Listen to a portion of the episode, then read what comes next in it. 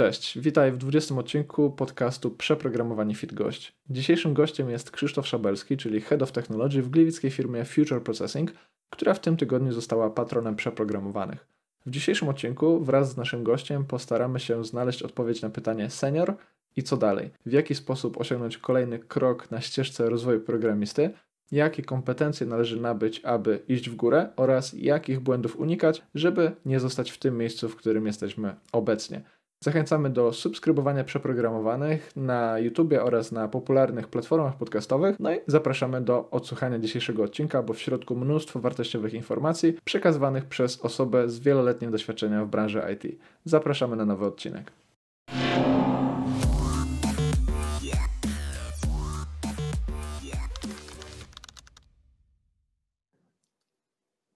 3, 2, 1 poszło. Witajcie serdecznie w kolejnym odcinku przeprogramowanego podcastu. Dzisiaj naszym gościem jest Krzysiek Szabelski. Cześć Krzyśku.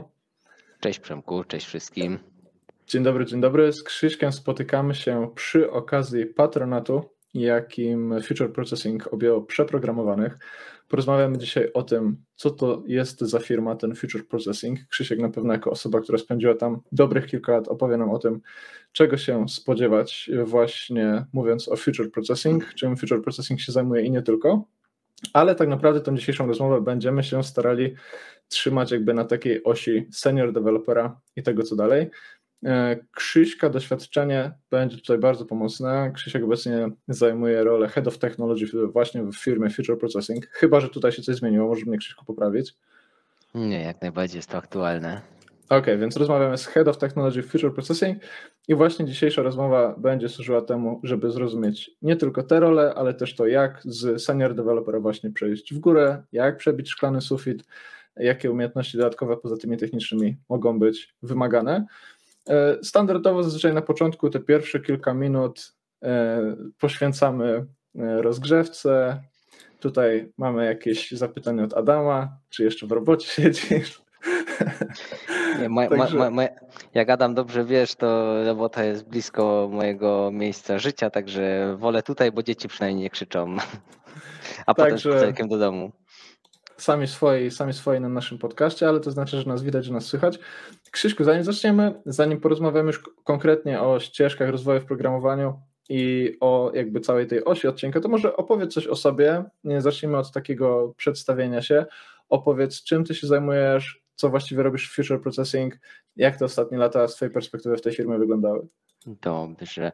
Ja może zacznę w ogóle od y, dwóch słów na temat y, FP. E, jak często mówimy na temat Future Processing, e, bo nie wiem, czy, czy, czy wszyscy kojarzą e, filmę. Jakbym miał jednym zdaniem powiedzieć, to FP jest firmą, która jest ekspertem, specjalizuje się w tworzeniu softu, w tworzeniu oprogramowania. Mm, Mamy około tysiąca ludzi, mieścimy się w Gliwicach e, na Śląsku jako nasza główna siedziba, ale oczywiście działamy też z całej Polski. E, ludzie pracują zdalnie, lokalnie, rozwijamy też teraz lokalnie taką naszą lokalną drugą obecność e, na Pomorzu, w, w Trójmieście i też inne lokalizacje w całym, e, w szerokim globie, że tak powiem. E, ale to, takich firm jest dużo, dlatego myślę, że warto powiedzieć, co nas wyróżnia, co to jest takiego nie, jakby innego, co nas wyróżnia spośród innych podobnych firm. I gdybym miał wskazać taką jedną rzecz, to jest autentyczna, wyjątkowa kultura organizacyjna. I ja wiem, że to jest coś, co jest strasznie łatwo powiedzieć i totalnie trudno jest to udowodnić, że coś to jest jakieś autentyczne, wyjątkowe, że każdy mówi, że u nich jest fajnie, się tu super pracuje i tak dalej. No ja po prostu wiem, że to jest trudno udowodnić y, i chyba nie mam y, takich twardych, liczbowych y, dowodów na to. Jedno, co mogę powiedzieć, to to, to że ja pracuję tutaj 13 lat prawie. E, większość kadry zarządzającej, czy w zasadzie cała kadra zarządzająca firmy to są ludzie, którzy 15-20 e, lat temu e, byli programistami w, tu w tej firmie i razem tą firmę budujemy tak, żeby to było świetne miejsce do pracy dla nas wszystkich, dla każdego człowieka i zależy nam przede wszystkim na tym, żeby to była super firma, super miejsce do pracy, a nie na tym, żeby dorobić się milionów. Znaczy fajnie było się też robić, nie przy okazji, ale jakby zdecydowanie ponad to, żeby być maksymalnie rentowni. Stawiamy to, żeby być maksymalnie szczerzy, przejrzyści, wspierać ludzi, którzy tutaj pracują.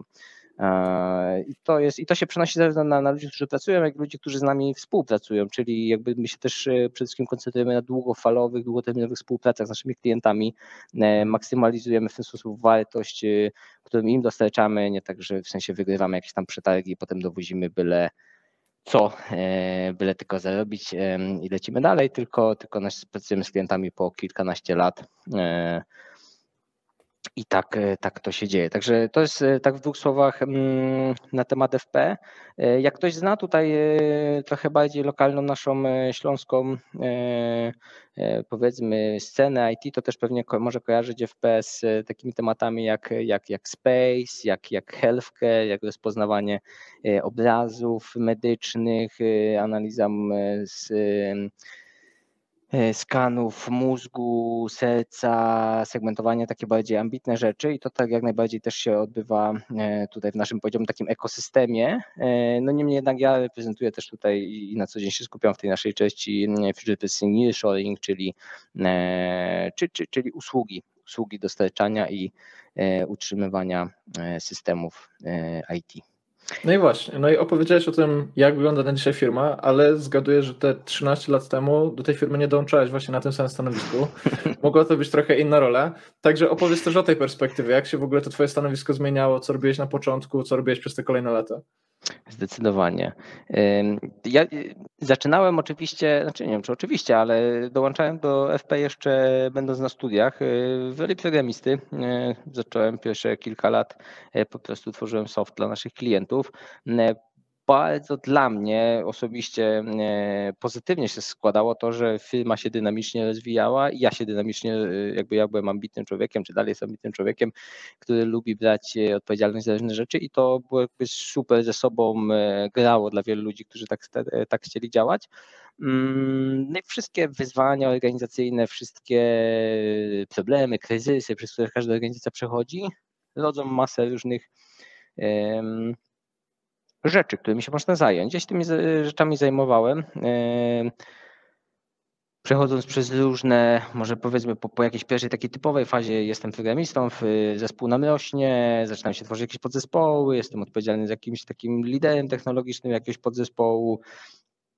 E, potem zaczynam może taką bardziej właśnie liderską czy menadżerską rolę gdzieś tam, z której co chyba było bardzo ciekawą i, i, i z perspektywy czasu ocenią e, bardzo wpływającą na, na, na, mnie decyzją, żeby jednak nie być tym menadżerem, żeby jednak zajmować się technologią, to koledzy mnie do tego namówili, e, bo widzieli we mnie jakby potencjał, że słuchaj, ty się znasz na tej technologii, ty umiesz coś tam, a poza tym jakby jesteś aktywny, chcesz się robić, umiesz ludzi za sobą ciągnąć, nie idź na tego menadżera, weź, e, róbmy tutaj razem i e, zaczęliśmy od, to taka powiedzmy e, kolega, E, Krzychu, e, tutaj e, wszyscy będą wiedzieć o co, o kogo chodzi. Wtedy zaproponował, żebym ja po prostu z nim gdzieś współpracował przy porządkowaniu pewnych rzeczy, bo to jest jakby ważny kontekst jest taki, ja dołączałem do firmy te 13 lat temu, to było nas 80 osób, teraz jest nas ponad 1000 i te pierwsze lata to był bardzo, bardzo gwałtowny wzrost i taki wzrost właśnie powoduje masę E, kryzysów organizacyjnych, potrzeba budowania jakichś struktur, jakichś, e, no, czegoś, co wcześniej po prostu się szło do kuchni i się wszystkich znało, a nagle jest za dużo ludzi, żeby ich wszystkich znać i trzeba coś z tym robić. E, I to było, nie chcę może tak wchodzić w szczegóły, bo ja, ja lubię gadać, więc mógłbym pewnie gadać do 22, ale ja po prostu zajmowałem się wieloma rzeczami, które ciężko jest nazwać jakąś rolą, mm. ciężko jest, nawet nie miałem jakiegoś konkretnego Taki stanowiska duer, przez długi troszkę, czas. Tak? Czasami to się tak, tak nazywa taki duel, no, czy, czy nawet taki no, kol po nomenklaturze, to, to się znaczy teraz jest taki trochę rzeczach gdzieś tam w szkole, czy czytam, czy tak dalej, to więc w takiej kol po nomenklaturze takich ludzi się, nazywa high potentialami i, mhm. i, i, to jest wyzwanie właśnie dużych firm, żeby potem takim ludziom dać e, przestrzeń do działania.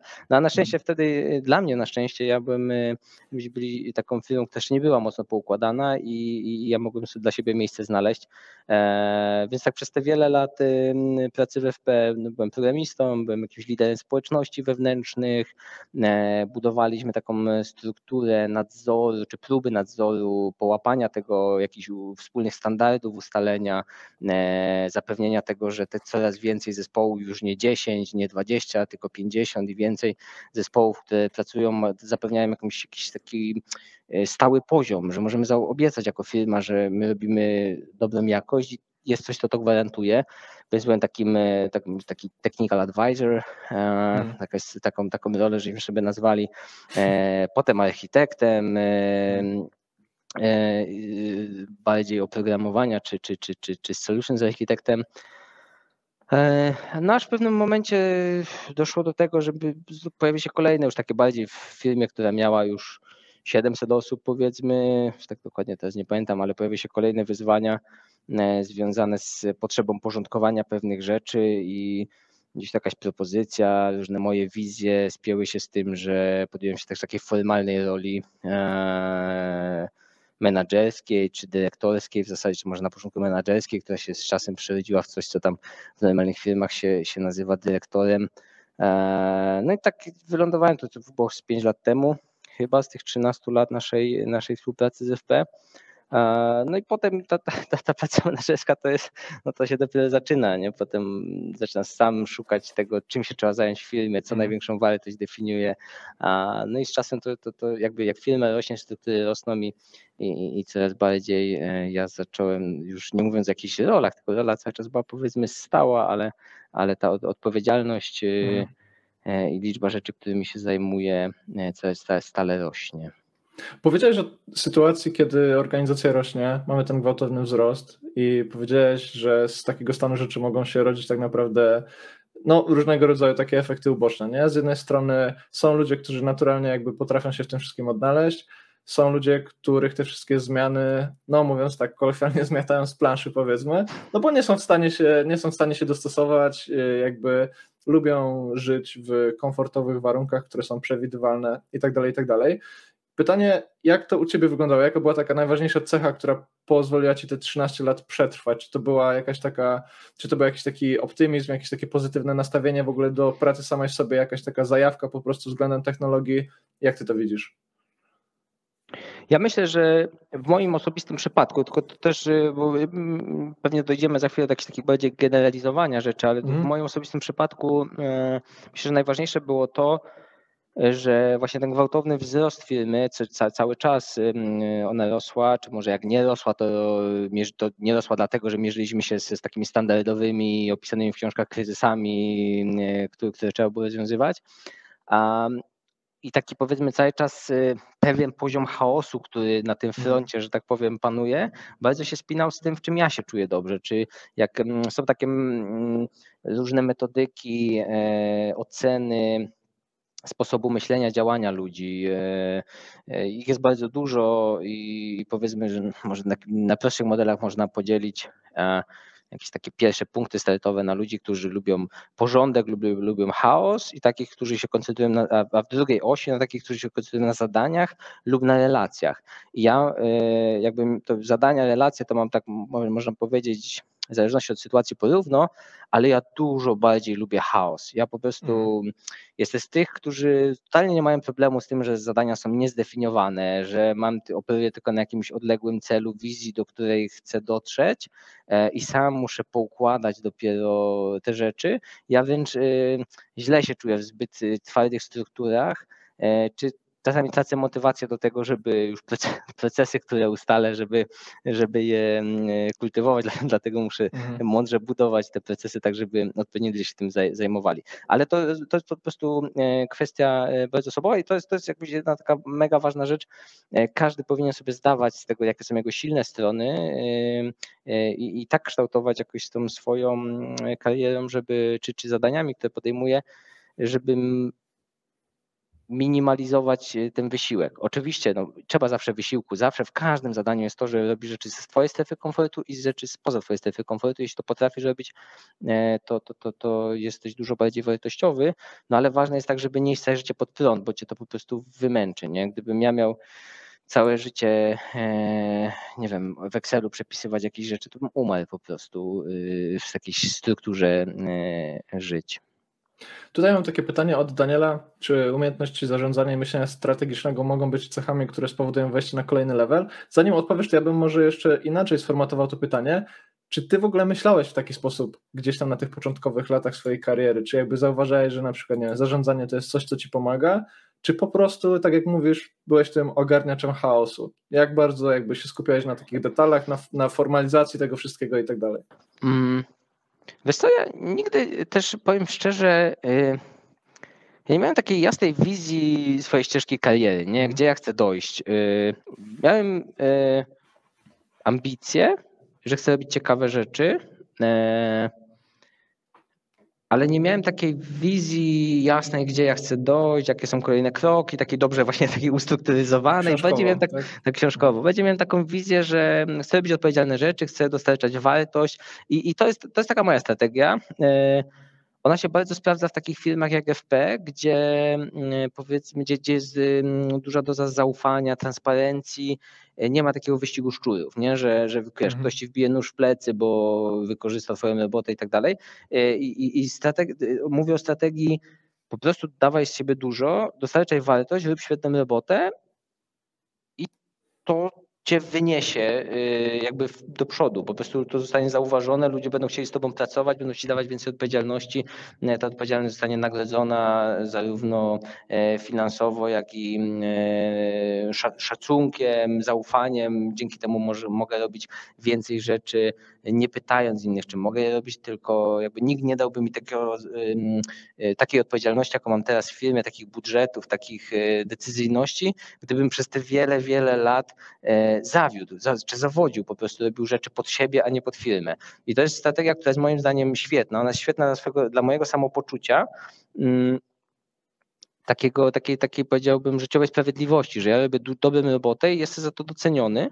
E, pewnie krótkoterminowo mógłbym wyjść lepiej, gdybym, że tak brzydko powiem, e, e, grał pod siebie, nie? Czy, mhm. czy, czy tam po prostu szukał oportunistycznie jakichś, jakichś tam rzeczy, ale to wymaga też dużo wysiłku takiego emocjonalnego i, no i też na poziomie takim moralnym dla mnie nie jest fajne. Także tylko właśnie ważne jest to, żeby mieć e, kontekst, w którym to może być docenione, bo wyobrażam sobie, że w wielu filmach, szczególnie jakichś takich e, tradycyjnych, może e, tradycyjnym takim zarządzaniem, no to, mm, no to można dać się wykorzystać w ten sposób, a nie, a nie, a nie wypłynąć do jakichś odpowiedzialnych rzeczy. No mówiąc o firmach rozmiaru Future Processing, chyba trudno tutaj zdefiniować jakiś taki jeden model właśnie człowieka, pracownika, który jakby powiedzmy w cudzysłowie odniesie sukces, tak? Jakby y, spodziewam się, że spośród tych wszystkich setek programistów, inżynierów, których zatrudniacie, to nie jest tak, że wszyscy mają te same cechy, nie? ale jakbyś miał już spośród tych wszystkich programistów jakby wyodrębnić takie, takie aspekty, nie wiem, osobowości, na które szczególnie zwracacie uwagę, albo czego właściwie szukacie, to co by to było z twojej perspektywy? Kogoś, kto jakby ma, wiesz, taki bardziej wysokopoziomowy pogląd na to, co się dzieje w firmie. Y, ja bym powiedział, zależy od y, tego też, gdzie e, o kim mówimy, nie? Bo, bo, bo tak mówiłeś właśnie, że, że żebyśmy rozmawiali o seniorze i w ogóle, mhm. to może bym powiedział tak. I to jest rzeczywiście dobra granica, bo my mamy do seniora bardzo dobrze zdefiniowane powiedziałbym, taką macierz kompetencji, oczekiwania od ludzi. E, oczywiście akceptujemy to, że e, są ludzie o bardzo różnych modelach e, myślenia, działania, tego w jaki sposób, co lubią i tak dalej, że ktoś się lubi bardziej w technologię, ktoś bardziej w rozmowy z ludźmi i tak dalej, ale są pewne kompetencje techniczne i kompetencje czy postawy, którymi ludzie się charakteryzują. No i tu bym powiedział to chyba takie standardowe rzeczy, czyli no, oczywiście kompetencje techniczne z jakiegoś mm, z dziedziny, które, w której operujemy, i y, postawy y, otwartości na pracę z, y, z zespołem, otwartości na feedback, to jest dla nas mega ważne. My jesteśmy bardzo e, jakby wierzymy, to, ta transparencja jest dla nas mega ważna. Jako firma jesteśmy bardzo otwarci co do tego e, wszystkiego, co się dzieje w firmie. Jesteśmy, nasi liderzy i ludzie są, mają jakby oczekiwane, żeby mówić sobie prosto z mostu, e, co jest fajne, co jest niefajne. No i nie, jakby, jeżeli ktoś nie potrafi przyjmować na klatę, że ktoś mu powiedział, słuchaj, uważam, że nie wiem, mówisz zbyt agresywnie do innych, ja się z tym mhm. źle czuję i ktoś się będzie bronił, zaraz przyjąć i powiedzieć, ok, dziękuję, że mi to powiedziałeś, e, no to nie odnajdzie się w FP. Nie? Także ta, ta, taka praca zespołowa, odpowiedzialność przede wszystkim, obiecałem, że coś zrobię, to to zrobię. Nie? Czasami muszę przez to przysiąść troszkę więcej, y, y, no ale wiem, że od od tego zależy coś innego, więc, y, e, więc to, to, to zrobię, bo obiecałem, bo, bo to jest profesjonalna mm, postawa, a nie, że a nie wiem, dobra, nie wyszło mi olewka, dobra, zrobię za tydzień. Mm, także tak bym powiedział rzeczy. I tu jest jeszcze ważne, że jeśli chodzi o kompetencje techniczne, e, Moim zdaniem, e, bo co, co, co chciałbym powiedzieć może tak właśnie za chwilę, to moim zdaniem wszechstronność i umiejętność adaptacji jest mega ważna. E, ja wiem, że istnieje powszechna e, taka inżynierska prawda, że ktoś jest do wszystkiego, to jest do niczego i, tak dalej. No i okej, okay, no trudno się z tym nie zgodzić do pewnego stopnia. E, są osławieni konsultanci, którzy tam chodzą, gadają, powiadają różne rzeczy, a potem ale nic nie umieją tak na poziomie, jak im dasz kod do napisania czy skonfigurowania mm. jakieś narzędzie, to tego nie zrobią. Mm, no I są i tacy, i tacy ludzie potrzebni ale y, moje doświadczenia pokazują, że wysoce wyspecjalizowana osoba w długim terminie trochę zamyka się w takiej złotej klatce, czyli stajesz mhm. się specjalistą od pewnego systemu, już nawet technologii też, ale systemu, zaczynasz tweakować tą technologię, bo ten system wymaga od ciebie bardzo już takiego, takich y, cutting, no nie cutting edge nawet, tylko właśnie takich specyficznych rozwiązań. Jesteś bardzo, znaczy uzależniłeś na przykład firmę od siebie i ta firma cię nie może sobie pozwolić na, na to, żeby mhm. cię stracić, e, ale technologia przemija, e, firmy mają swoje wzloty i upadki i twoja elastyczność na rynku, bym powiedział, czy wyzwań ciekawych, które się na świecie pokazują, jest mniejsza. E, więc trzeba to dobrze balansować z tym, żeby być wszechstronnym, bo mm, po pierwsze, osoba, która potrafi no, nie tylko zrobić jakiś tam super robota, ale w wybranym fragmencie, nie wiem, Java, .NETA, czy jakiejś bazy danych, czy na jakichś tam frontendowych technologiach, mm, ale potrafi spojrzeć całościowo, czy potrafi spojrzeć na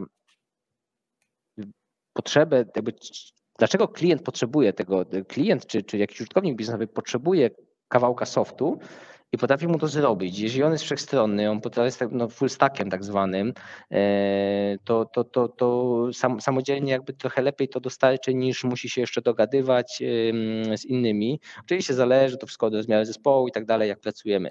Ale w moim doświadczeniu ludzie, którzy potrafią, nawet potrafią się przerzucać bez dużego opóźnienia między Java, .NETem, Node'em, na froncie coś zrobią, w bazach danych pogrzebią, czy, czy znają duży szeroki wachlarz narzędzi, oni mają coraz większą łatwość uczenia się nowych rzeczy, bo widzą, że mhm. pewne wzorce się powtarzają e, i, i, i jakby dla nich nie ma znaczenia, że świat się rozwija, coś się nowego pojawia.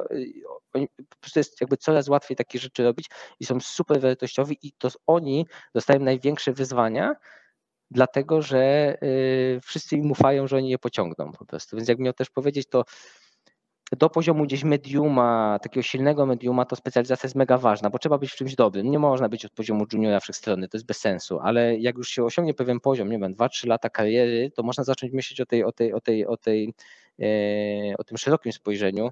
E, trzeba wiedzieć, co jest e, dostępne, no i potem dzięki temu też łatwiej jest się skupiać, bo jakby wydaje mi się w ogóle ultimate goal i to, co wszystko wyżej, powyżej seniora, to się nie opiera o wiedzę techniczną, to się opiera o umiejętności zrozumienia wartości biznesowej, gdzie jest wartość biznesowa, czego, po co w ogóle my ten software e, tworzymy. I to jest e, ta kwintesencja, więc ta wszechstronność też pomaga potem w, w tworzeniu czy no, generowaniu tej wartości biznesowej. Powiedziałeś coś takiego, że feature processing do poziomu seniora macie jakby tą matrz kompetencji dość dobrze zdefiniowaną. Ale pytanie, czy jakby potem jest przecinek i wszystko powyżej seniora jest powiedzmy bardzo dynamiczne, czy też te ścieżki macie zdefiniowane, albo po, po prostu konkretnie pytając o Twoją ścieżkę w kierunku właśnie Head of Technology, jak wygląda odpowiedź na to pytanie właśnie co po seniorze w przypadku i Waszej firmy, ale też wiesz, poza Waszą firmą, jakie są Twoje takie przemyślenia na temat tego co po seniorze? Ja, ja byłem z tych, którzy y, zawsze biegli na tyle szybko do przodu, żeby zostawić te całe struktury za sobą, więc ja, ja Czyli nie zajmujemy się bzdurami, tak? Znaczy, nie, mnie bardziej tak śmieję, że, że ja jakoś zawsze tak, tak było, że ja definiowałem te, te, te ścieżki karier, ale nigdy przez nie formalnie nie musiałem przechodzić, bo jakoś tak to było, tak pół żartem, pół mhm. serio.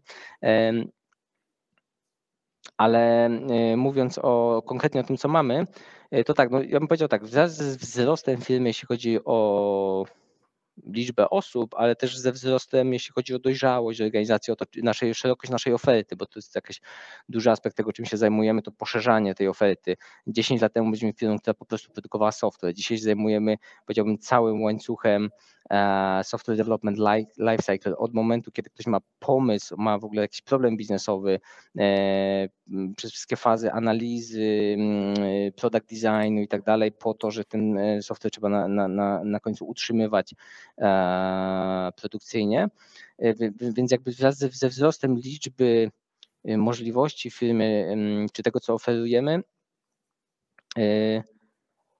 wzrasta liczb, jakby liczba ról, liczba możliwości. No i tak na dzisiaj powiem tak, powyżej seniora, czy tak jakby osoba, która jest programistą dzisiaj, ma dwa lata doświadczenia i w FP na przykład jeszcze kolejne dwa lata e, awansuje na seniora, e, jeszcze trochę się nauczę i jakby co mogę robić dalej, to, to tak, podstawowa już usystematyzowana rzecz. To jest rzecz, którą ja się od pięciu lat zajmowałem w firmie, żeby to e, mocno usystematyzować. To jest rola Solutions Architect. I to jest też dobrze opisana, hulająca rekrutacja, ciągle zewnętrzna, wewnętrzna, możliwości awansu. To jest osoba, która mm, e, wyróżnia się spośród senior deweloperów dobrą wiedzą technologiczną, szeroką wiedzą technologiczną, pozwalającą na mm, dobieranie odpowiednich narzędzi do odpowiednich e, problemów, a przede wszystkim bardzo dobrymi skillami mm, przywódczymi i komunikacyjnymi. Czyli osoba, która potrafi się dogadać z stakeholderami, z ludźmi, którzy potrzebują tego softu oraz zespołem, żeby ustalić, w jaki sposób my to wszystko zrobimy. Powyżej tego bym powiedział, e, to już, e, to już tak, to już pływa. To są nowe role, które znowu wiążą z tym, że tych architektów jest dużo i trzeba, musimy jakieś e, standardy wdrożeń, musimy jakieś opisywać standardy, musimy robić jakiś mentoring, superwizję, musimy jakieś podejmować się w ogóle takich, takich wyzwań systemów o takiej skali, gdzie ci powiedziałbym standardowi architekci jeszcze nie mają aż takiego doświadczenia, więc tam to bym nie powiedział, że mamy y, super zdefiniowaną, ale to są role już dla, dla pojedynczych osób. A tak idąc może trochę w bok, potem się pojawia właśnie dużo, y, coraz więcej ról i już takich bardziej wyspecjalizowanych y, umiejętności, które są bardzo, mają duży potencjał wnoszenia wartości biznesowej. To jest przede wszystkim role związane z czymś, co nazywamy wewnętrznymi liniami biznesowymi, I tu jest przede wszystkim Data Solutions, gdzie skupiamy się na rozwiązaniach data. E, wszelkie pipeliny ETL-owe, migracje danych do chmury, analizy, zarówno takie bardziej business intelligence, jak i e, powiedziałbym data science, czyli już takie, takie grzebanie w modelach, tworzenie modeli, grzebanie w tych danych oraz zrozumienia ich jak i tworzenie takich bardziej dash, dash, prostszych dashboardów biznesowych. Przepraszam. Mm, poza y, Data Solutions mamy też y, relatywnie jeszcze młodą, bo dopiero dwuletnią y, linię biznesową DevOps, gdzie oczywiście mhm. skupiamy się na tym, co jest szeroko rozumianym DevOpsem, a jak miał powiedzieć w jednym zdaniu, to architekci DevOps, ale też inżynierowie DevOps y, skupiają się na tym, żeby optymalizować metryki y, DevOps według y, raportu DORA, czyli deployment, deployment frequency, lead time for changes, czyli jak szybko potrafimy dowieść gotowy feature na produkcję, e, change failure rate i e, i time to restore service. E, te, te, te cztery metryki według raportu świadczą o tym, jak jak e, organizacja potrafi do, dowozić swoje cele biznesowe dzięki soft, software'owi. I w moim takim prostym tłumaczeniu, e, w takim rozumieniu DevOps, e, dowozi obietnicę, którą Agile od kilkunastu lat nam daje, ale czegoś tam brakowało w tym Agile'u i dopiero w momencie, kiedy to zaimplementujemy pod takim kątem, to to daje super wartość. No i to jest to, co właśnie widzimy, że to jest jednak duże wyzwanie poza takim standardowym technical leadershipem, dlatego stworzyliśmy osobną linię biznesową, która się tym, tym specjalizuje. I takich linii powstaje jakby coraz więcej. Jest tu kilka mm, tematów na no, y, gdzieś, gdzieś tam w mojej głowie jakieś obszary, które trzeba skatalizować, które się po prostu same nie dzieją, bo tak nowe języki programowania, e, takie zyskujące popularność jak Node.js, Python w ostatnich latach, to się w miarę, bym powiedział, ludzie tego uczą oddolnie, bo, bo, bo wiedzą, że to jest, że to jest trendy czy nowe frameworki JavaScriptowe, to, to oczywiście, oczywiście też, ale są takie rzeczy większe, bym powiedział, które same się nie zadzieją, bo to jest jakby za duża zmiana, albo dzieją się, ale w bardzo ograniczonym zakresie. No i tutaj e, i tutaj ludzie, którzy są gotowi wyjść trochę poza strefę komfortu, mówić, zróbmy coś razem, żeby potrafić naszym klientom dać tą wartość, bo widzimy, że cały świat widzi w tym wartość. I, i to jest trzeba coś zrobić w poprzek tego, co się do tej pory robiło, mhm. i tacy ludzie są potem tymi liderami nowych nowych linii biznesowych. E, także trochę się zgadzam z tym, co powiedziałeś. To wszystko tak trochę pływa, bo, bo, bo jest dużo więcej możliwości, a te możliwości wymagają e, czegoś, co ja obrazowo nazywam zawsze, ponieważ ja zawsze też byłem gdzieś, tak jak powiedziałem, przed ścieżkami kariery i ludzie, których zatrudniałem, którzy, z którymi pracowałem, czasami dosyć często jakby mówili, że wiesz, kurczę, ja nie wiem, co dalej w tej firmie, nie? bo jestem już bardzo wysoko, robię bardzo odpowiedzialną e, rolę i, i, nie ma dalej zdefiniowanej ścieżek kariery, co, co, będziemy, co ja mam dalej robić, nie? Ja mówię tak, tak obrazowo, twoja ścieżka kariery właśnie zakończyła się pięknym zielonym trawnikiem i możesz ją wydeptać w dowolnym momencie, w mhm. którym, w którym chcesz. Problem jest taki, że czasami ten trawnik się zamienia w taką dżunglę, którą trzeba kalczować mm, e, maczetą, e, no i trzeba to lubić po prostu. Trzeba to tutaj właśnie chyba Adam dokładnie o tym pisze. Do tej pory pamiętam rozmowę o Avans, gdzie usłyszałem negatywną odpowiedź, ale dostałem szansę rozwinięcia kariery w znacznie ciekawszy sposób.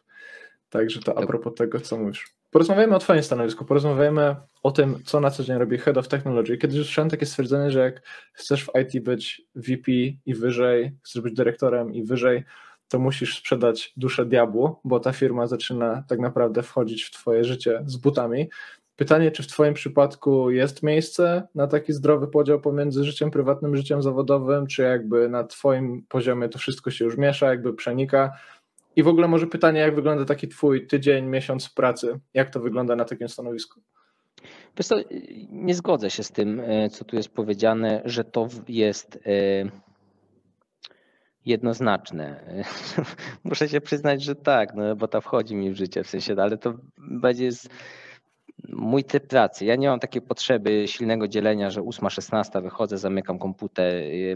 Wręcz przeciwnie, ja lubię sobie wyjść czasami, szczególnie zimą, jak jest krótki dzień, wyjść w ciągu dnia, pobiegać, e, później usiąść wieczorem, jak dzieci położę spać, e, usiąść do komputera. Także moje, moje życie z pracą się bardzo przenika, ale to wynika z tego, co, co ja lubię, a nie z tego, jak bardzo jest. E, oczywiście to pewnie zależy, bo, bo tak, bo to trzeba się pogodzić z tym, że na pewnym poziomie odpowiedzialności nie można powiedzieć, nie, nie da się po prostu powiedzieć, zdefiniujcie mi backlog, y, dajcie mi sprint goal, tyle story pointów na sprint i jedziemy i poza tym nic nie robię, nie? Po prostu liczba zadań, wyzwań, rzeczy, które są po prostu do ogarnięcia jest zawsze, zawsze dużo, dużo większa niż twoje możliwości i możliwości ludzi, którzy z tobą pracują. Musisz potrafić tym zarządzać, wybierać te najważniejsze inicjatywy, oceniać ich wpływ, potencjał, jaki mogą pozytywny wpływ wywrzeć e, lub ograniczyć jakieś, jakieś straty czy jakieś, jakieś duże pożary. Mm, także pod takim względem tak, e, tak, wyższe role w organizacji mają ogromny potencjał na to, żeby wejść w każdy kawałek twojego życia, e, no ale zależy gdzie jesteś. W, w FP ja mam na przykład teraz, ja mam bardzo trudną sytuację życiową, dlatego że nie dość, że się przeprowadzam, to mam małe dzieci, no i w pracy oczywiście też dużo rzeczy, no i mam ogromne wsparcie y, mojego szefa, czyli dyrektora zarządzającego, y, y, który mówi: Słuchaj, najważniejsze jest to, żebyś ty długoterminowo był wydolny, żebyś ty potrafił być, działać kreatywnie i tak dalej. Jeżeli potrzebujesz teraz odpocząć, jeśli potrzebujesz trochę więcej przerwy, to, to zrób to. Jakby zupełnie nie ma dla niego problemu, że na przykład w tym tygodniu, czy w jak, jakimś tygodniu nie dowiozę, że tak powiem, paru rzeczy, bo akurat mi się skumulowało kilka rzeczy prywatnie, bo wie, że jak odzyskam, jakby, jak będę miał tą siłę, to ja będę dawał sobie mm, tyle, ile, ile mogę, bo to po prostu lubię, szanuję tę firmę i, i chcę ją rozwijać. Także jeżeli mamy takie, takie wsparcie, no to potem jest ważne, żebyśmy po prostu e, każdy pracował. Co jest ważne też, wydaje mi się, y, ja myślę, że ja mógłbym się zajechać, gdybym na pewnym etapie nie zdał sobie sprawy z istotności mm, z poznania siebie. Coś, czego bym się śmiał jeszcze 10 lat temu, jakieś, mówię, jakieś brednie psychologiczne i tak dalej. Development. Ale,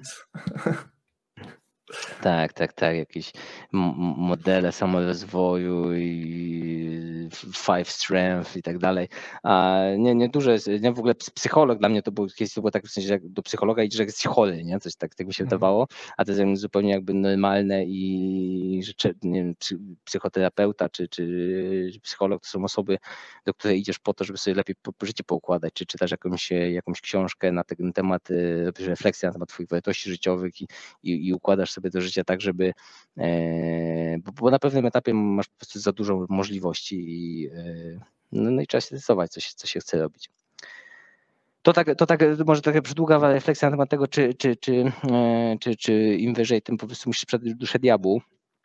A rozwijając ten temat, czym ja się zajmuję w ogóle mm, i czym się różni taka praca mm, na moim poziomie od pracy dewelopera, to może najpierw czym ja się zajmuję. Mm, ja się zajmuję technologią w bardzo abstrakcyjny sposób. E, czyli ja niestety, co znaczy trochę ubolewam i bardzo mi tego brakuje, e, nie mam już na co dzień możliwości czasu na to, żeby hands-on wejść sobie, pokonfigurować, pokodzić, zobaczyć jak to działa.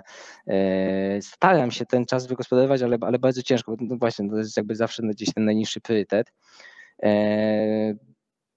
Bardziej ja muszę znaleźć sposób na rozumienie trendów, e, na to, czego rynek chce, czy w jakim kierunku rynek idzie, e, za co klienci chcą płacić, e, czego potrzebują, jakie problemy możemy dla nich rozwiązać i rozumieć możliwości technologiczne na tyle, żeby dogadać się z architektami, z ludźmi, którzy tą technologię już hands-on uprawiają, żebyśmy potrafili zaproponować tym klientom, rozwinąć, zainwestować w rozwój odpowiednich kompetencji, zbudowanie odpowiednich struktur, w, w, których taka oferta później może powstać, jak tą ofertę trzeba nazwać, e, jakim językiem mówić do klientów, żeby oni wiedzieli, że my e, no bo to jest duża różnica. My możemy być świetni w jakiejś technologii, nie wiem, w tym DevOpsie, wiedzieć, jak dostarczyć wartość, ale jeśli nie będziemy mówić językiem, którego którym operują mm, te osoby, które podejmują decyzje, e, no to nie sprzedamy tego, po prostu na tym nie zarobimy. Dlatego no to, to moją rolą jest to, żeby zrozumieć ich,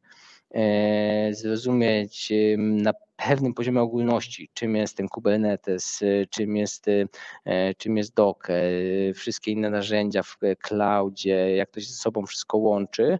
Oczywiście bazuje to w dużej mierze na tym, co, co, co samemu e, kilka lat temu jeszcze potrafiłem, no ale teraz bardziej bazuje na wiedzy, którą dają mi ludzie, z którymi pracuję, czy takie bardziej wysokopoziomowe opracowania. No i zajmuję się tym, żebyśmy dobrze inwestowali pieniądze w długoterminowy rozwój zarówno naszej oferty, jak i, czy, czyli tak w, może inaczej, porządkując jeszcze raz to, to, czym ja się zajmuję jako Head of Technology w Future Processing, bo to też jest rola, która oczywiście jest bardzo company specific.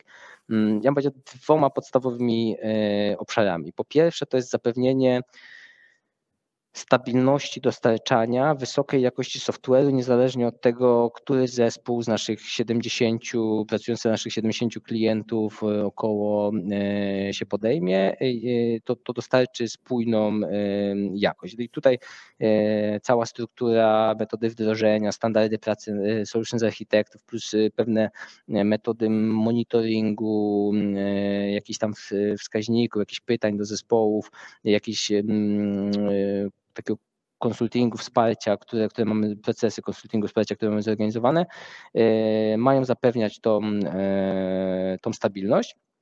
a ta druga, nie pamiętam, która to była, e, ta druga, druga strona mojej, mm, mojej działalności to jest rozwój oferty, czyli inwestowanie, znajdowanie tych obszarów, gdzie musimy włożyć pieniądze po to, żeby wyjąć je większe za jakiś czas. No i tak gdzieś w ostatnim czasie, no to był, e, czy może już zaczynając od, od początku, to było usystematyzowanie roli architekta jako, jako lidera e, technologicznego i, i projektanta rozwiązań, później to było e, poprawienie może tu akurat już o tym mówiłem, więc później to ten DevOps, Cloud Operations, Cloud jest cały czas takim tematem, który, y, za który muszę przyznać się, że nie potrafię e, go strukturalnie w firmie ugryźć, bo, bo, bo, bo jest tak, że po prostu tak duża firma potrzebuje struktury, a Clouda się nie dał bez struktury, jest zbyt szeroki, on po prostu rozmywa się po mhm. wszystkim, wszyscy teraz zależą od Clouda i, i to jest takie dla nas duże wyzwanie też, żeby e, no, żeby tu odpowiedzieć, już nie chcę wchodzić w szczegóły, bo bym chyba mówił do, do rana. Właśnie korzystając, korzystając, sorry, nie wiem, czy kontynuujesz ten wątek, czy... Nie, nie, nie, nie jak najbardziej okay. może, możemy nawet zacząć. Korzystając właśnie z tego, że rozmawiam tutaj z osobą, która jakby nie jest już tym chętną kontrybutorem, to chciałem to twoje doświadczenie wykorzystać też do, też do tego, żebyśmy przez kilka minut porozmawiali o rynku, czyli jakby o tej drugiej stronie rzeczywistości, z którą jakby ty się spotykasz, no bo to nie jest tylko tak, że układasz tą rzeczywistość po stronie future processing, a też musisz się dostosować do tego, co się dzieje, że tak powiem, na ulicy, tak, albo w jakimś biurze e, drzwi obok. No i pytanie, jak z Twojej perspektywy w ogóle wygląda ten, ten rynek, z którym się Wy dzisiaj mierzycie, tak? Czy to jest tak, że wszyscy budują te starshipy i zastanawiają się, czy wiesz, kolonizować Marsa za 5 lat, czy za 10 lat? Czy jednak te problemy są takie bardziej przyziemne, czy może jakoś gdzieś tam prawda leży, leży pomiędzy tym wszystkim? Jak to wygląda z Twojej perspektywy? Jeśli są takie wiodące trendy, hmm, ja bym powiedział tak, że cały czas pojawiają się nowe mm, trendy, e, w związku z którymi firmy, organizacje ponoszą e, inwestycje, które potem trafiają do nas, do tego, żeby te inwestycje e, obsłużyć i, i, i dowieść, ale cały czas jakby nie wygasają stare powody, dla których firmy potrzebują programistów, czyli non-stop zmieniająca się, odświeżająca się technologia. Nie? Jakby nie mogę mając już historię ponad 20-letnią istnienia firmy, już się zdarzyło, że przepisywaliśmy własny software, ponieważ technologia, w, w której ta 15 lat temu napisany software na tyle się zdeaktualizowała, że organizacja zaczęła postrzegać to jako ryzyko, żeby mieć w tak starej technologii już nie wspieranej przez producenta to, to programowanie. Także te, ta, ta ciągła modernizacja tych systemów i tak dalej, to, to, jest, to jest jeden z powodów prosta, autom, znaczy prosta automatyzacja procesów biznesowych to jest coś, co po prostu jest od zawsze, od kiedy komputery mhm. zaczęły mieć takie możliwości. E, du, duże firmy, które mają potrzebę jak nie potrafią kupić, a im większa firma, tym zwykle ma bardziej specyficzne procesy i woli ten software napisać pod siebie niż e, dostosowywać, e, wdrażać u siebie jakiegoś tam ERPA i, i naginać e, swoją rzeczywistość do tego, jak, w jaki sposób ktoś zaprojektował ten system. To jest taki będzie drugi wiodący powód. No i te powody z tych powodów jest masa roboty na rynku, nie, niekończąca się. E, no i tutaj się tylko właśnie zmieniają się technologie. Te klasyczne, wielkie technologie Java, .NET na backendzie, e, no na frontendzie o dziwo i tak od paru lat gdzieś już się trochę może ustabilizowało, że jest React i Angular i, e, i to jakiś taki naj, największy udział bym powiedział w rynku, a nie, że się to zmienia co dwa lata. No ale też jakby w ramach tych technologii jest bardzo dużo zmian, więc no tu już powiedziałbym na, na, na, poziomie, z mojej perspektywy nie jestem w stanie też może o tym dużo mówić. Ważne jest to, że my mamy wypracowane procesy, w których identyfikujemy e, jak, które technologie, czy jakieś nowe lipki, nowe frameworki, nowe sposoby pracy e, identyfikujemy jako wspierane przez coraz więcej zespołów i jeżeli widzimy, że coraz więcej zespołów tak pracuje, to my je promujemy. I albo na przykład mówimy, że tak, w, te, w ten sposób już nie róbcie. Nie? Na przykład, w zasadzie Technology Radar, tak? Tak, tak, tak. No nawet, nawet przez długi czas to było bardzo, robiliśmy to na tą samą modłę co ThoughtWorks, e, ten swój publiczny Technology, technology Radar. Mm, I teraz już zmieniliśmy tą formę, ale cały czas to samo. Tak było dla przykładu no, z .NET Corem kilka lat temu. E, No była to technologia, która była fajna, trendy, wiadomo, było, że trzeba w to inwestować, uczyć, e, e, żeby programiści uczyli się tej technologii, ale czy my ją rekomendujemy już do nowych systemów produkcyjnych, no to przez pewien czas było jeszcze e, ostrożnie. Jak widzieliśmy klienta, który jest bardziej otwarty na to, żeby robić, czy świadomie on wie, że chce z tym robić, no to mówiliśmy to spoko, super, bardzo chętnie robimy, ale jeżeli klient nie wiedział, to mówimy, jest to nie wiadomo jeszcze, czy to jest gotowe produkcyjnie, aż zrobiliśmy jeden, dwa, trzy i to jest powiedziały jest git, idziemy z tym produkcyjnie i wtedy już była rekomendacja, teraz już wszystkie projekty y, dotnetowe oczywiście robimy, robimy w tym. No i tak jest z innymi też e, technologiami. No i są też jakieś takie trendy, powiedziałbym makro, może ostatnio odchodzenia od tych właśnie dużych platform, na pewno nie chcę tutaj mówić, że nie wiem, Java upadnie, .NET upadnie, nie, nie, po prostu jest za dużo wielkich firm, które na tym stoją, e, ale widzimy rosnącą popularność przede wszystkim Node.js e, i Python. Go czy Golang, ale, ale Golang y, dla mnie to ciągle jest nisza. To też może kwestia rynku, na którym się obracamy, ale ciągle jeszcze jest nisza.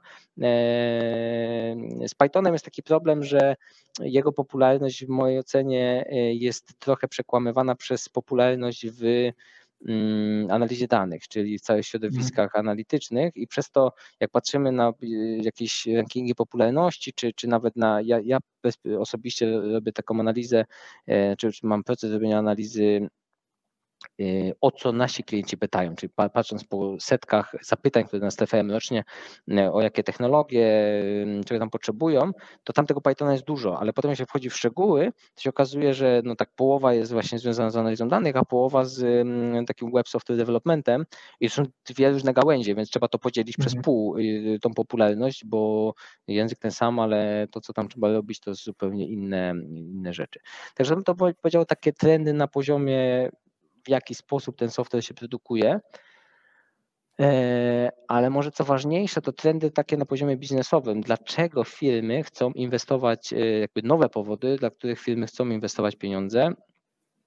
No i takim chyba wiodącym e, od wielu lat jest cloud migration a cloud migration powiedziałbym jest y, elementem czegoś, co ładnie PR-owcy, marketingowcy nazywają e, digital transformation e, i nikt nie wie, co to jest to digital transformation, e, ale, ale gdzieś tam w ten koszyk się dużo mm, projektów da wpakować.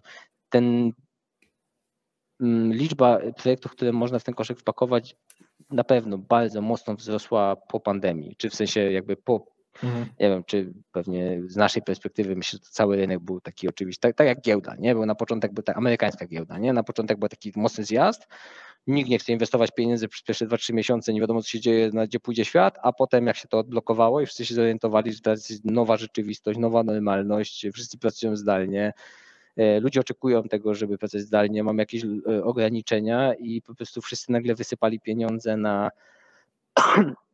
na tą transformację, y, bo się okazało, że pewnych usług nie da się świadczyć w taki sposób jak wcześniej.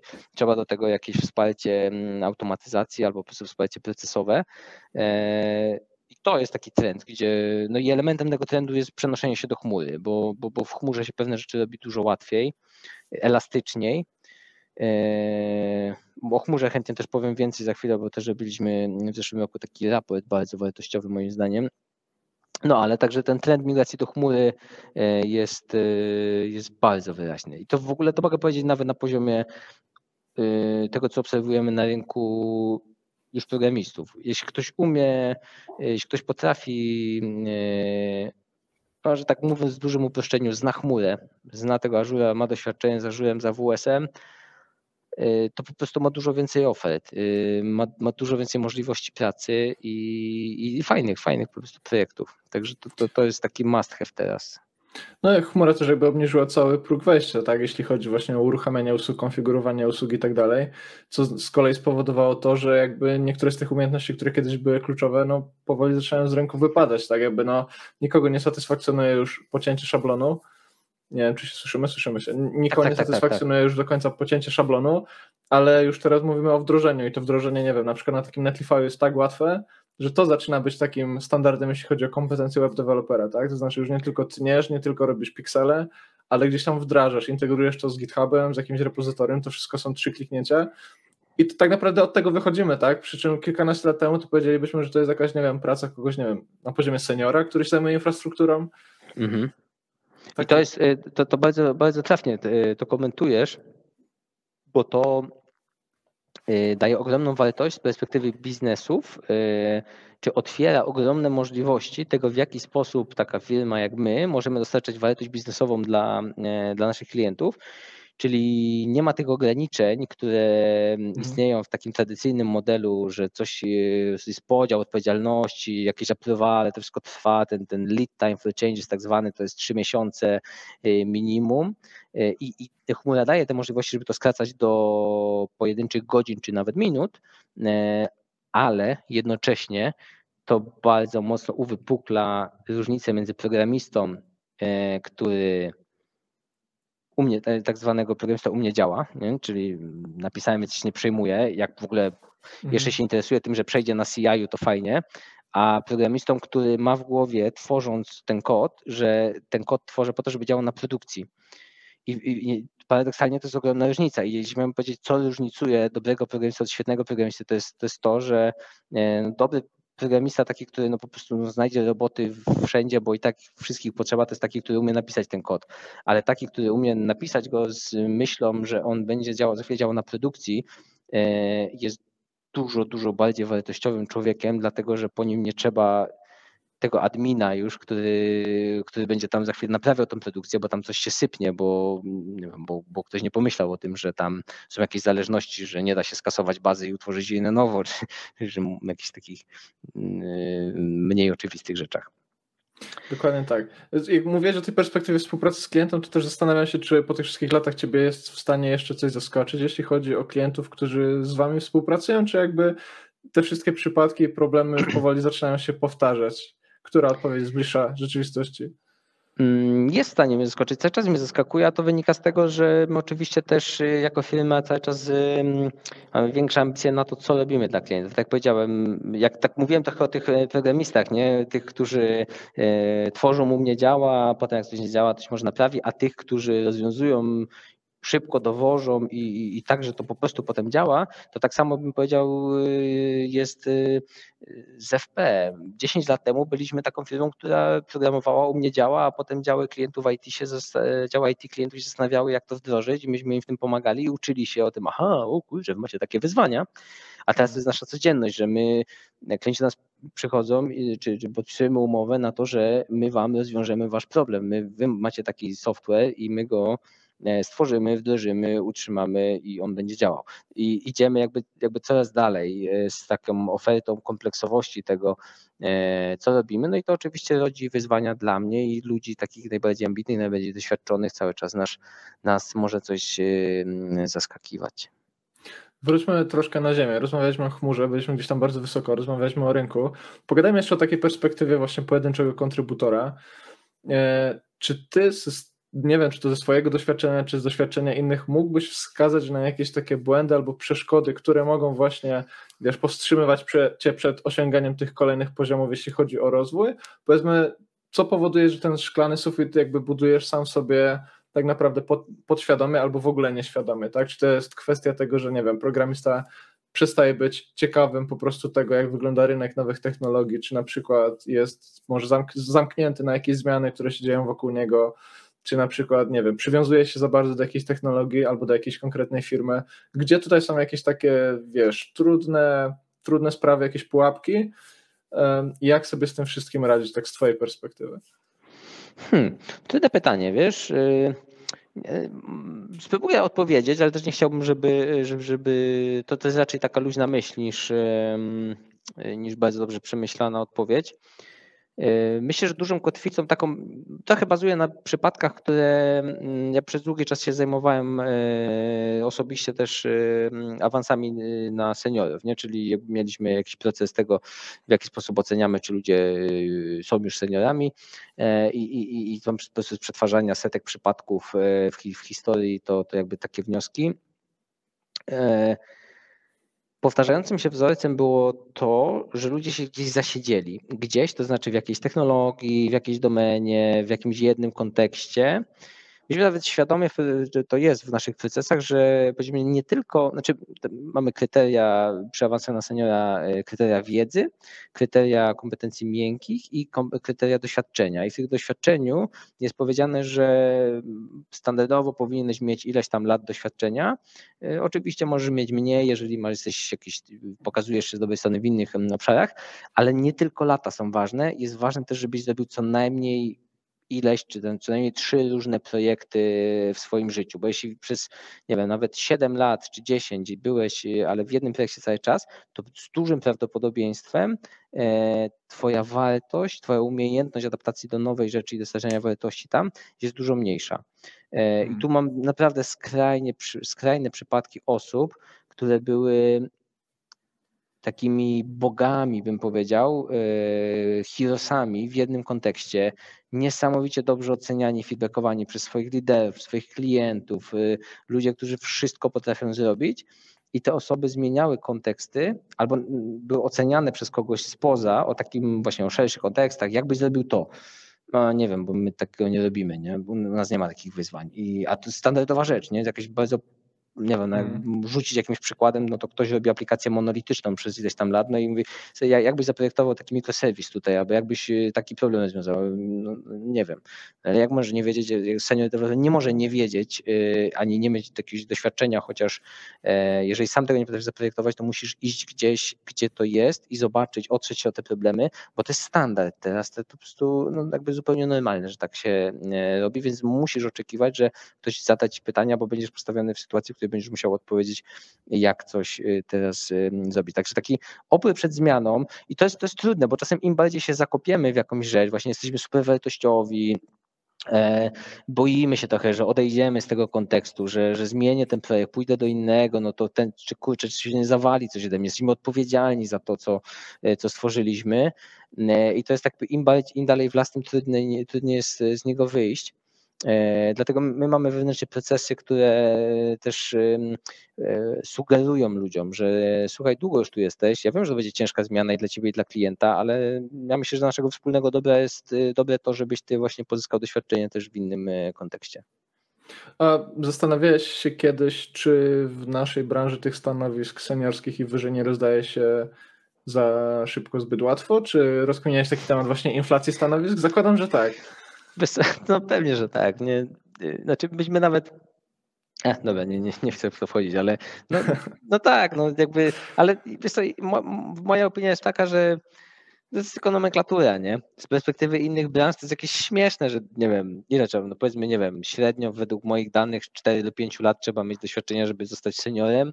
Jak mhm. zaczynasz pracę, nie wiem, w wieku na trzecim roku studiów po licencjacie, masz 22 lata, 5 lat i masz 26-7 lat, jesteś senior, senior developer, nie? No to w perspektywie innych branż to jest, to jest jakieś śmieszne, no ale mhm. No taki mamy standard, no wszyscy się z tym zgadzają, jest to mniej więcej, wydaje się tak w miarę ustandaryzowane tyle, taka nomenklatura po prostu. Jest jak jest. Rozumiem. A co, co, co, co z tym jakby stawianiem programistów i inżynierów przed klientem? Dużo o tym wspominałeś. Wspominałeś z tego, co rozumiem, że jakby ten model pracy z klientem zakłada, że ten zespół jest w miarę stały, czyli klient wie, z kim konkretnie współpracuje, czy też to bezpośrednio może być jakiś body leasing, zakładam, bo pewnie też takie usługi świadczycie. E, no i teraz, teraz właśnie pytanie, jak wygląda ta relacja programisty z klientem. Są firmy, które gdzieś tam w tym swoim credo, przynajmniej jeszcze kilka lat temu się z takimi firmami spotkałem, zakładały, że to nie jest dobry pomysł, żeby klienta i programistę łączyć ze sobą tak bezpośrednio, bez żadnego proxy. Są firmy, które bardzo radykalnie jakby tutaj do tego tematu podchodzą i mówią, że no musi być po prostu bezpośredni kontakt. Pytanie, jakie ty masz właśnie obserwacje na ten temat, jakie błędy programiści w tym obszarze popełniają, czy jakby czego czasami brakuje, bo myślę, że to jest najciekawsze, tak jakby myślę, że o teorii możemy rozmawiać, możemy mówić, że wiesz, kompetencje miękkie i tak dalej, jakby pamiętaj o tym, żeby nie wchodzić w za bardzo szczegóły techniczne, jak rozmawiasz z klientem, ale pogadajmy o rzeczywistości, tak, z twojej perspektywy. E, tak, ja bym powiedział tak, z ogólnej perspektywy bym powiedział, że my gdzieś w środek tego, nie, nie, nie mhm. jesteśmy żadną z tych, z tych skrajności. Zarówno mamy, chociażby dobrym przykładem jest to, że mamy bardzo silny, to jest nasza jedna z silniejszych stron e, na rynku e, dział analizy i projektowania, gdzie są ludzie, którzy mają bardzo dobry warsztat pracy nad wymaganiami, i są w pewnym momencie, w pewnym stopniu takim interfejsem do tych stakeholderów, ponieważ no, tak jest, no ciężko, jakby nie można temu zaprzeczyć, że programiści mają z tym często trudność. Statystycznie, no, mówiąc brzydko, statystyczny programista woli kodzi z komputerem niż z człowiekiem. To nie jest jakby ujma, tylko no, taka jest realność, aby jak się skupiasz na tym, to nie masz może wystarczająco dużo czasu, mhm. żeby się z tym porozmawiać. No i po prostu mając to na uwadze, mamy rozwiązujemy ten problem w taki sposób, ale to nie znaczy, że też uważamy, że to jest najlepszy sposób. Najbardziej wartościowe osoby to są te, które potrafią się z klientem dogadać i potrafią to zakodzić, to są e, architekci, to są ci, którzy w przyszłości będą architektami na tych najwyższych stanowiskach e, w firmie, e, najwyższych technologicznie myślę przede wszystkim, no ale może też najwyższych w managemencie, w organizacji. Także ja bym powiedział tak, bardzo zachęcamy. Dziś mamy różne programy, czy w różnych programach e, upskillingowych, mentoringowych, które mamy, bardzo stawiamy na ten aspekt miękki, e, komunik zdolności komunikacyjnych, autoprezentacyjnych i tak dalej, ale też zdajemy sobie sprawę, że to po prostu jest trudne i, i mamy na to jakieś inne, no nie zmuszamy ludzi, powiedzmy tak, jeżeli kto, komuś jest wygodnie w takim, e, masa ludzi jest takich, którzy po prostu lubią programować, chcą mieć dobrze zdefiniowane wymagania i, i je dowozić, y, akceptujemy, po prostu staramy się z, każdego, z każdym jakby znaleźć ten najlepszy sposób pracy, który, e, który dla niego gra. To na takim ogólnym poziomie. A jak pytałeś konkretnie o błędy, to ja bym wskazał dwa.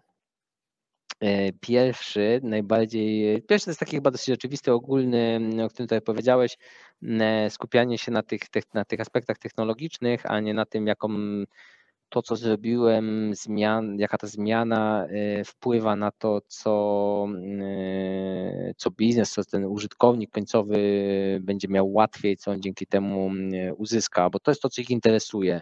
Te aspekty technologiczne, no zależy oczywiście, komu my oddajemy pracę, bo jeśli raportujemy, czy robimy jakieś demo dla nie wiem, CIO, CTO, e, człowieka, który jest technologiczny, jego oczywiście interesują te aspekty, nie? Ale łatwo jest wpaść w tą karuzelę takiego potem, e, e, no, nie wiem, czy można brzydkich słów używać, można, takich niepo, nie, niepoprawnych, ale takiej masturbacji technologicznej, nie? Że, że łatwo jest wpaść tą pułapkę, mm. po prostu robimy to, tamto, siamto, ale potem, jeśli gubimy to, to po co my to w ogóle robimy? Git, Także... GitHub otworzony na spotkanie i patrzymy na repo. Tak, no. Y, no i takich dyskusji też często, które może jakby krok wcześniej, nie? Często no, mało jest ludzi, którzy chcą się zaangażować, e, nie wiem, przyjeżdża klient, opowiada o swoim biznesie, opowiada w szczegółach po co, jaką oni mają wizję, co oni chcą zrobić. No i w praktyce na takim spotkaniu często się odzywa jedna, dwie osoby, które zadają pytania z ciekawością, e, na czym wy chcecie zarabiać, ale jak to jest, ale skąd to się bierze i tak dalej. Potem te osoby rozumieją i one nie poczują super dobrze zdefiniowanych wymagań, których nie da się wagać. Jakby nie był dobry analityk, product owner, zawsze jest są różne siły w organizacji, interesariuszy, rynki, yy, które wpływają na to, co jest de facto potrzebne my próbujemy to ubierać w backlog, ale to jest iluzja, nie? To jest jakby, to jest próba, jakby nie możemy udawać, że świat jest poukładany, świat jest chaosem, po prostu świat jest chaosem i, i, i ludzie, którzy włożą więcej wysiłku w to, żeby zrozumieć, w jaki, jaka jest ta wizja, strategia klienta na zrobienie biznesu i ten software, który piszemy dla niego, mu w tym pomaga, to, to, to, to one dostarczają dużo większą wartość dla tego klienta niż, e, niż ci, którzy tak e, no, słuchają, ale niekoniecznie się interesują, bo potem wiedzą, że dostaną wymagania i no, je po prostu zakodzą. Oni to oczywiście są, jak nie chcę nikomu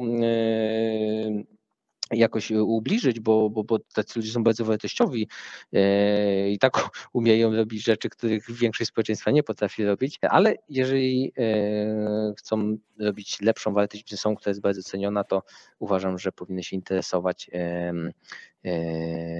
tym, po co, a nie tylko co robią. I jeszcze jedna rzecz, i to już jest taka bardzo właśnie szczegółowa, ale mega wyraźna. Z mojego doświadczenia i moich kolegów, z którymi często rozmawiamy, jest jakby mega wyraźna. My, inżynierowie, mamy taką tendencję do tego, żeby zacząć od tego, co się nie udało. Czyli mhm. wchodzisz na demo, i mówisz, no to się nie udało, to jeszcze nie działa dobrze, tu są jeszcze jakieś bugi, one są zgłoszone, tam jest jeszcze 7 bugów, my na pewno w przyszłym sprincie, e, tego taska, no pracowaliśmy nad nim, ale to się nie udało dowieść jeszcze i tak dalej, czekaj, pokażę Ci tutaj, poklikam, widzisz, o jak mamy, jak zrobimy to, to, to i to i taki edge case, to tu się wypieprza, nie? E, czas nam się kończy, a tak poza tym to wszystko zrobiliśmy, no tam 90% roboty jest zrobione, także spoko, nie? E, no i mhm. to jakby inżyniersko to ma sens, nie? Bo jakby to, co jest zrobione, no to, no to tak. zrobione, popatrz sobie i będzie dobrze, a chcemy ci zaraportować to, co mm, jeszcze nie działa, gdzie yy, uważaj, bo jeszcze tam coś nie wyszło, ale z perspektywy budowania swojego wizerunku, jakiegoś takiego zaufania, takiej automotywacji, że, że ta osoba, która to odbiera, mówi, wow, super, idziemy do przodu, to jest jakaś tragedia, nie? To no, no, no, i co, i dwa tygodnie robiliście i w sensie mówisz o tym, co nie działa? Kurczę, dziwne. No tak, Także tak. No.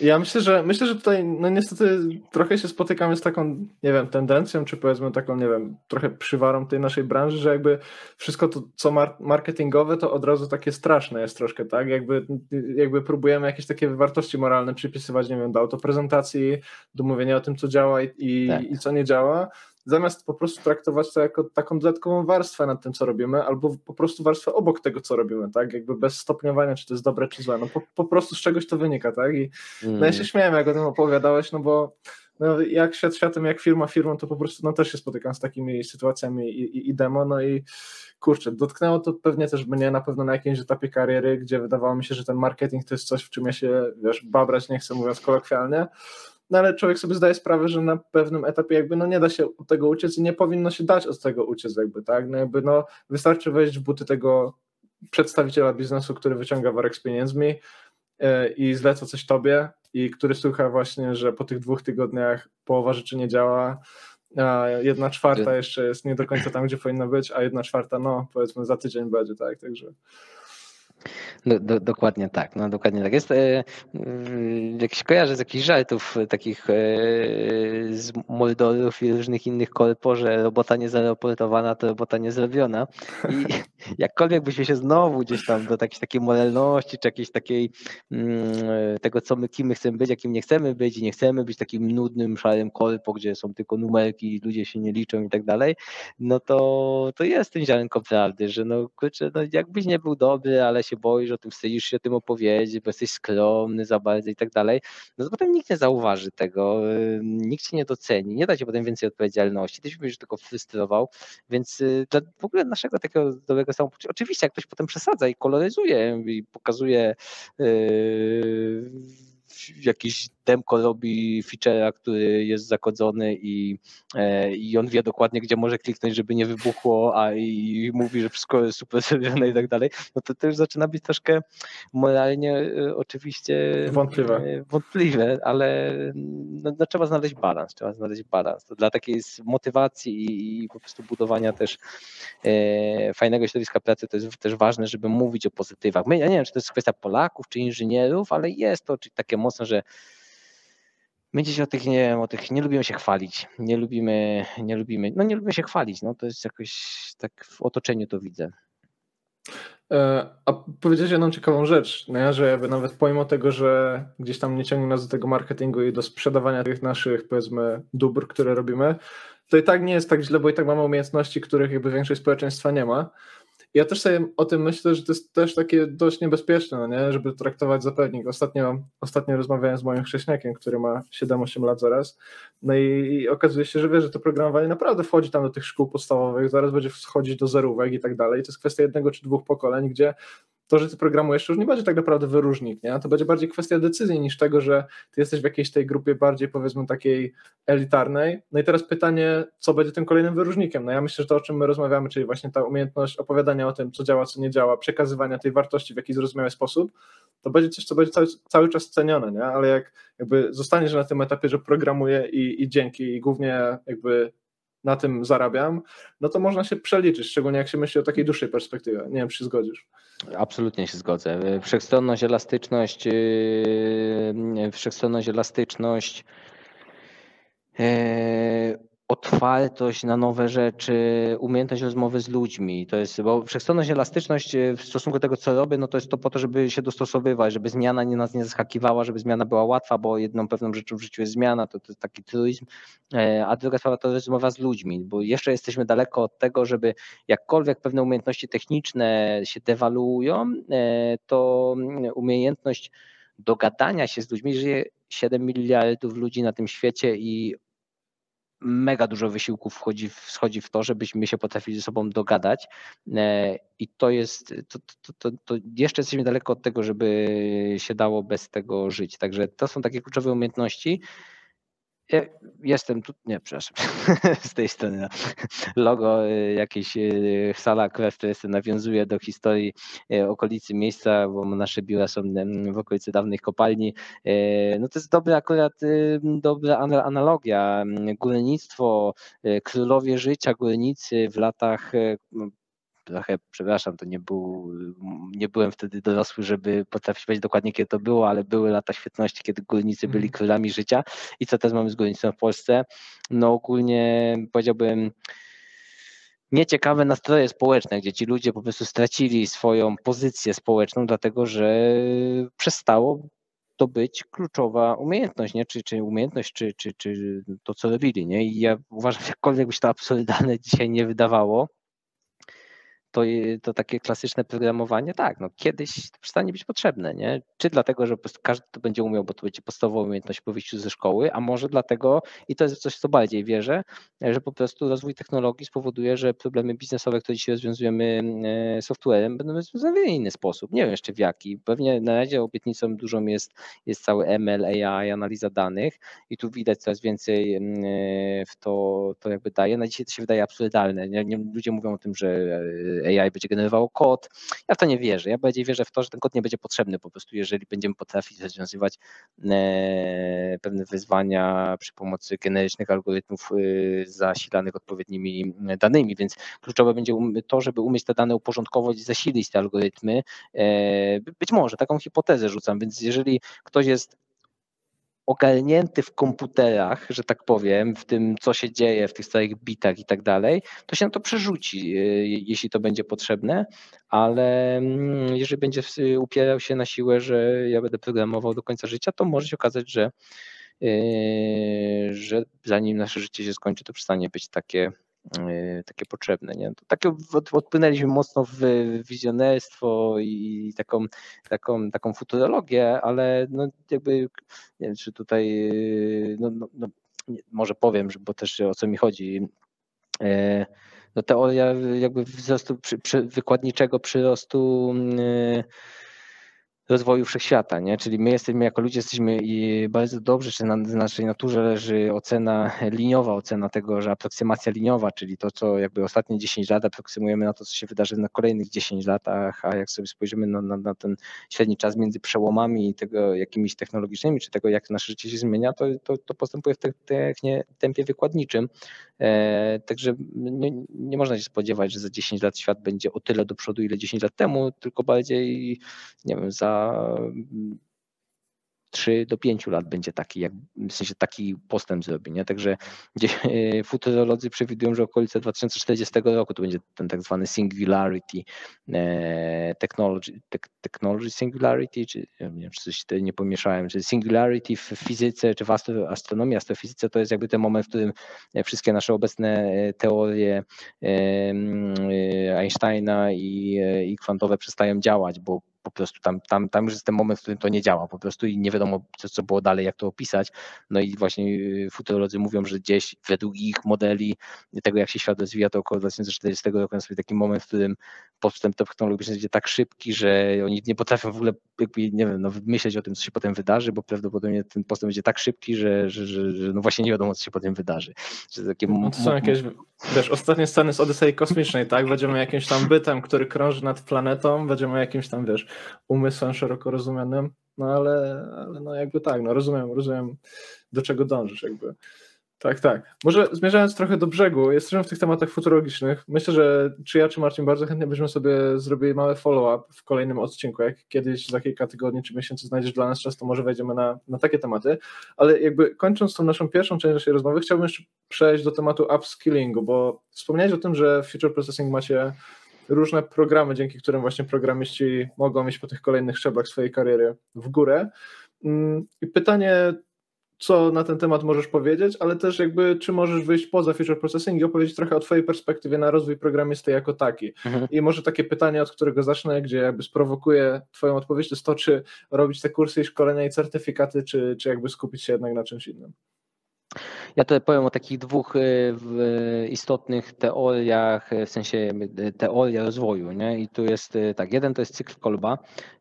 Jeśli ktoś jakby tego nie, nie, nie kojarzy, to mm, cykl Kolba mówi o tym, w jaki sposób my zdobywamy nowe kompetencje. I to, to jest jakby taki cykl, który mówisz tak, najpierw mamy jakieś doświadczenie, potem na temat tego doświadczenia jakąś refleksję, potem zdobywamy wiedzę, jest tak zwana koncept, konceptualizacja, czyli jakby my, okej, było to, takie coś było, znaczy tak sobie o tym pomyślałem, potem zdobywam jakąś wiedzę,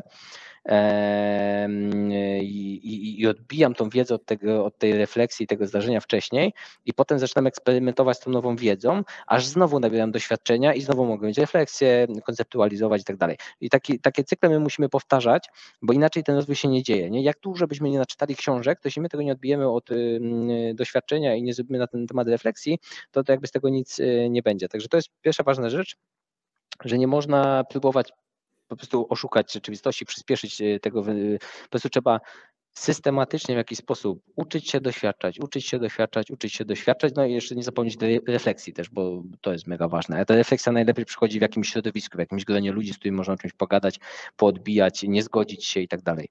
E, druga ważna teoria w, związana z rozwojem to jest 70-20-10, e, czyli to, to, to jakby to ja mówię o tym, jakie czyli gdzie się odbywa najwięcej rozwoju.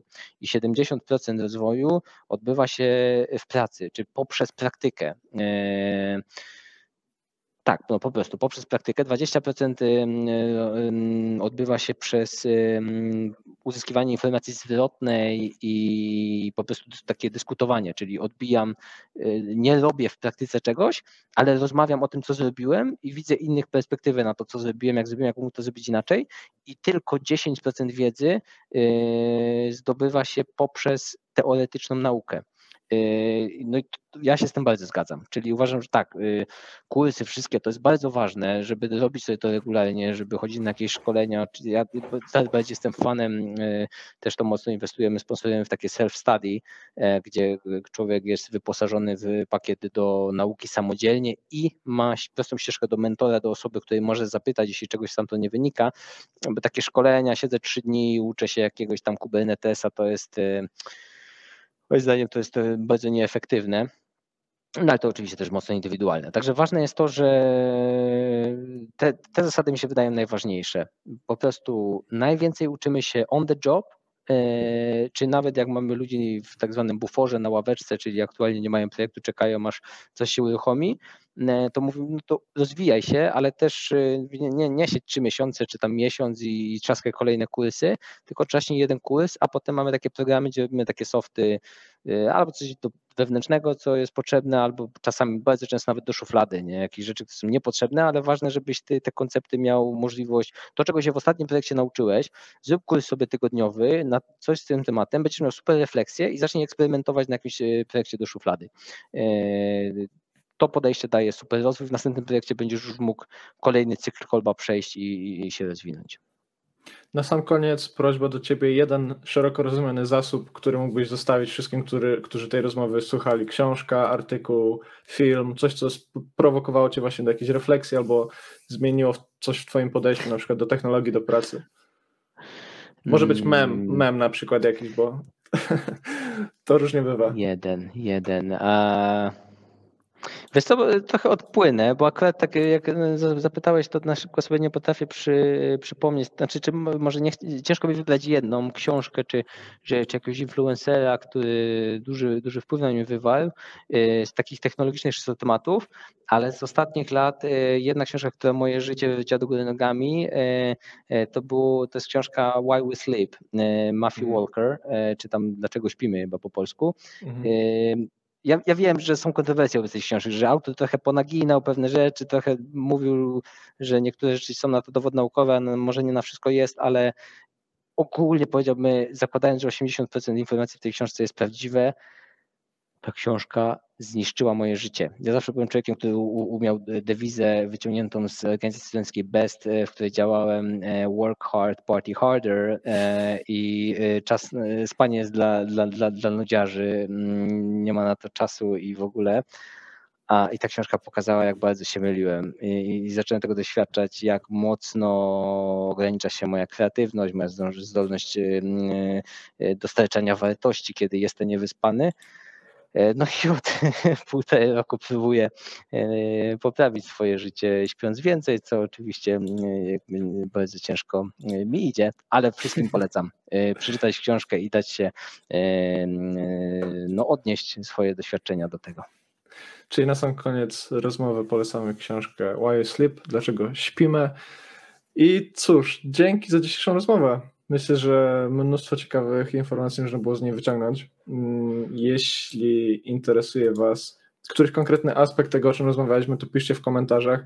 Być może te wszystkie pytania Krzyśkowi przekażemy i zrobimy takie QA w formie takiego follow-upu za jakiś czas. Ale też myślę, że zrobimy sobie kiedyś drugą rundkę, bo było sporo tematów, które tylko jakby podrepaliśmy delikatnie i może za jakiś czas znajdziesz czas na, Jasne. na dogrywkę. Bardzo chętnie. Dziękuję również, e, bardzo miło się rozmawiało. Mam nadzieję, że słuchacze wyciągnęli z tego jakąś refleksję dla siebie, e, bo, bo tak jak mówię, ja uważam, e, że trzeba słuchać różnych ludzi. Nikt nie ma monopolu naprawdę, ale dużo ludzi ma ciekawe doświadczenia. Ja się bardzo chętnie dzielę moimi doświadczeniami, żeby inni mogli z tego jakąś inspirację wyciągnąć i wziąć dla siebie to, co chcą, a resztę wyrzucić do kosza. Także mam nadzieję, że komuś to pomogło. Dzięki serdeczne. Przypominamy, że Future Processing jest patronem tego tygodnia na przeprogramowanych. Wchodźcie na ich stronę, sprawdzajcie co robią i sprawdzajcie kogo szukają, bo wierzę, że rekrutacje są cały czas otwarte, także jak najbardziej. Może będzie okazja z naszym gościem porozmawiać w formie 1 na 1. Dzięki Krzyśku, do następnego. Cześć. Dzięki wielkie, miłego wieczoru.